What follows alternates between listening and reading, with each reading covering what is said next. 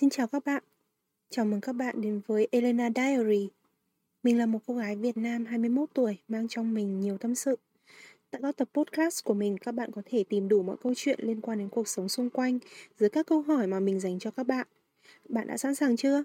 Hãy cùng mình khám phá câu hỏi của tập podcast ngày hôm nay nhé.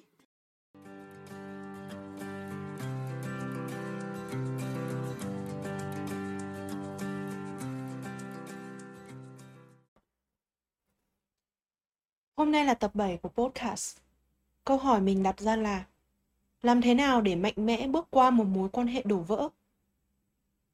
Mình có một cô bạn thân và cô ấy đã trải qua một mối quan hệ bất hạnh. Sự tàn nhẫn đến từ đối phương đã khiến cho cô ấy bị sa sút về sức khỏe và tinh thần. Mặc dù đã nhận thức được cần phải chấm dứt mối quan hệ này để bản thân không bị tổn thương nữa, nhưng do tình cảm dành cho người kia quá nhiều mà mọi thứ vẫn cứ nhấp nhằng tiếp tục.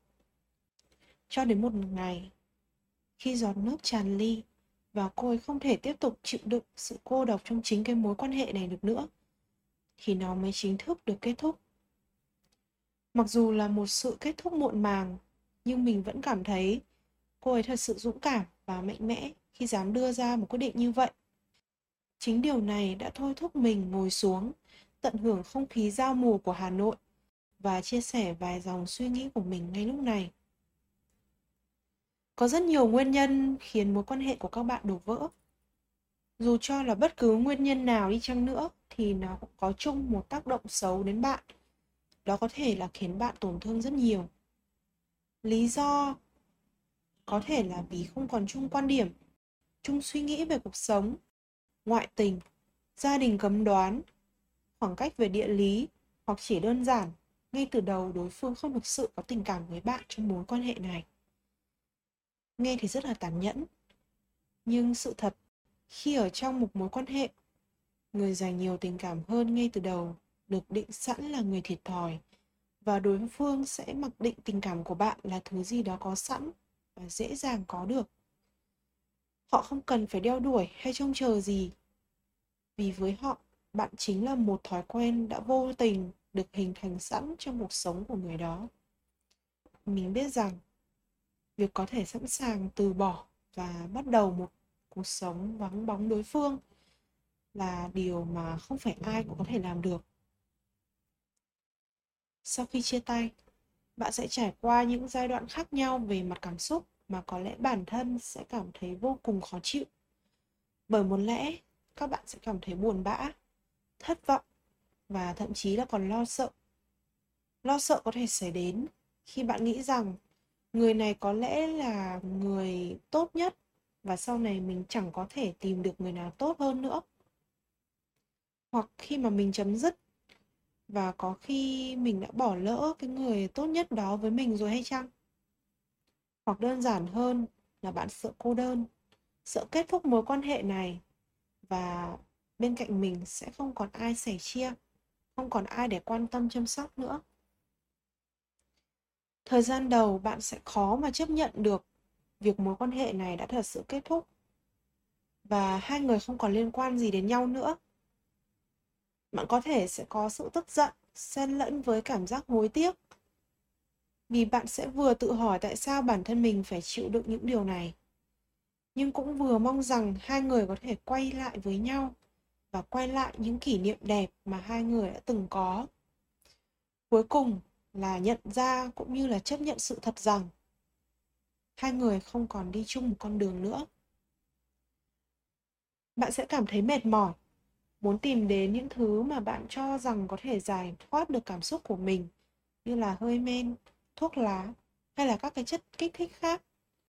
Nhưng chung quy lại, bạn cũng sẽ chấp nhận cái mối quan hệ này khiến bạn tổn thương rất nhiều và mọi điều bạn đang làm, chỉ có một mong muốn là giúp bản thân bạn vượt qua khỏi cái giới hạn của sự chịu đựng sau khi chia tay sẽ là quãng thời gian cực kỳ khó khăn một số thông tin chỉ ra rằng chỉ cần khoảng 11 tuần để bạn có thể quên được người yêu cũ. Nhưng với mình không có một con số nào là cụ thể. Mối tình cũ của bạn có thể từng kéo dài vài tháng hoặc cả chục năm. Vì vậy sẽ chẳng có một thước đo quy chuẩn nào để nói với bạn rằng bao nhiêu lâu là bạn có thể quên được người đó. Có rất nhiều cách để khiến bạn cảm thấy nhẹ nhõm hơn sau khi vượt qua một cuộc chia tay đầy đau khổ. Cảm giác đau đớn và mất mát khiến bạn trở nên suy sụp. Thậm chí, nhiều người vì không chịu được cú sốc mà có thể hành động mù quáng dẫn đến cảm giác đau thương và kết quả thì vô cùng tồi tệ. Bạn biết đấy, tình yêu thì không phải là tất cả. Việc gặp gỡ, yêu thương và rời xa một ai không phải điều mà bạn có thể kiểm soát trong lòng bàn tay. Vì thế, thay vì khốn đốn trong chuyện tình của mình, hãy gạt mọi cảm xúc đau thương và đứng dậy bước tiếp. Sau đây sẽ là một số những cái thói quen mình gợi ý và rất mong muốn các bạn sẽ tạo dựng để vượt qua khoảng thời gian này đầu tiên đó chính là tập thể dục. Đã bao nhiêu lâu bạn không để ý và dành thời gian cho bản thân mình? Thời gian vừa qua có phải bạn để tâm đến người cũ quá nhiều và quên mất bản thân mình không? Hoặc chỉ đơn giản là bạn đang cảm thấy tiêu cực và muốn mình có thêm năng lượng tích cực? Mình rất rất hy vọng các bạn sẽ dành ra vài phút mỗi ngày để quan tâm đến bản thân mình hơn thông qua cách tập thể dục. Tập thể dục sau khi chia tay giúp tâm trí ổn định hơn đồng thời, hành động này còn giúp não bạn tiết ra một cái chất có thể làm giảm căng thẳng và tăng cảm giác thỏa mãn.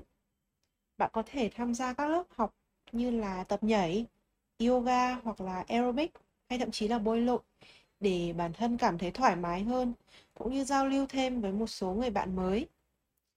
Hoặc đơn giản hơn là ra ngoài đi bộ nhẹ nhàng, hay chạy bộ với người bạn thân cũng là một gợi ý không hề tồi tiếp theo là ngừng theo dõi người yêu cũ và tạm xa mạng xã hội một thời gian. Mình biết rằng các bạn sẽ rất hay có thói quen theo dõi người yêu cũ để xem họ có cảm thấy tương tự như cảm xúc hiện tại của bạn, ở trên mạng xã hội hay không. Hoặc họ đã có người mới sau khi chia tay bạn hay chưa? Những điều này lúc đầu thì nó dựa vào sự tò mò của bạn, nhưng cuối cùng vẫn chỉ mang lại cho bạn cảm giác bị tổn thương. Không những vậy bạn cũng nên thử rời xa mạng xã hội một thời gian để ngừng tiếp nhận những luồng thông tin trái chiều khác nhau mà có thể làm cho cảm xúc của bạn trở nên rối ren hơn. Thứ ba, đó chính là không để bản thân buông thả. Mình biết rất nhiều bạn sau khi chia tay để vượt qua khoảng thời gian này thì thường tìm đến một số những thứ giúp giải tỏa cảm xúc tiêu cực bên trong.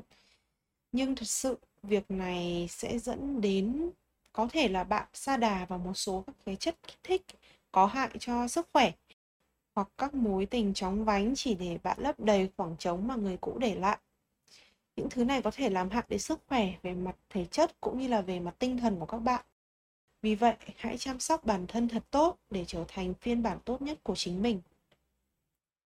Thứ tư là gặp gỡ bạn bè nhiều hơn một mối quan hệ bạn vừa trải qua có thể khiến cho bạn ít chăm chút đến các mối quan hệ bạn bè của bạn.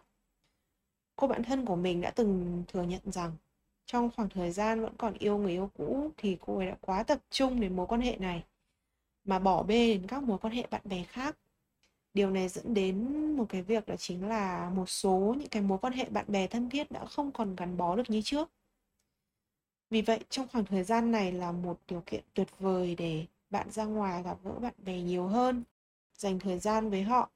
Những người bạn tốt sẽ ở bên bạn, cho bạn lời khuyên quý báu và giúp bạn vượt qua cái khoảng thời gian khó khăn này. Tiếp theo đó chính là làm điều mà bạn thích. Hãy cho bản thân được thử những cái điều mới mẻ mà bạn chưa từng thử. Đó có thể là đi du lịch đến một nơi mà trước giờ bạn chưa từng đến, tham gia hoạt động thiện nguyện hoặc học một khóa học mới nào đó. Chủ động trong cuộc sống và cũng đừng ngại mở lòng nếu có cơ hội mới nào đang dành cho bạn. Làm những gì mà bạn cho là tốt nhất cho bản thân và đừng ngần ngại chia sẻ suy nghĩ của mình với mọi người xung quanh. Kết thúc một mối quan hệ không có nghĩa là cuộc sống của bạn từ đây sẽ chẳng còn thú vị. Hãy cho bản thân cơ hội để mở ra một lối đi mới, cũng như là đối xử tốt với chính mình và trân trọng mình thật nhiều. Trích dẫn một câu nói rằng mình vô cùng tâm đắc của Á hậu 1 Hoa hậu Hoàn vũ Thế giới 2019. Điều kỳ diệu sẽ xảy ra nếu chúng ta không từ bỏ, vì vũ trụ luôn lắng nghe một trái tim ngoan cường. Tập podcast số 7 đến đây là kết thúc. Đừng ngần ngại chia sẻ những ý kiến của bạn với mình. Hãy like, comment, share, subscribe cũng như là follow Instagram để tiếp cho mình thêm động lực cũng như là không bỏ sót tập podcast mới nào nhé. Cảm ơn các bạn và hẹn gặp lại các bạn trong những tập podcast lần sau.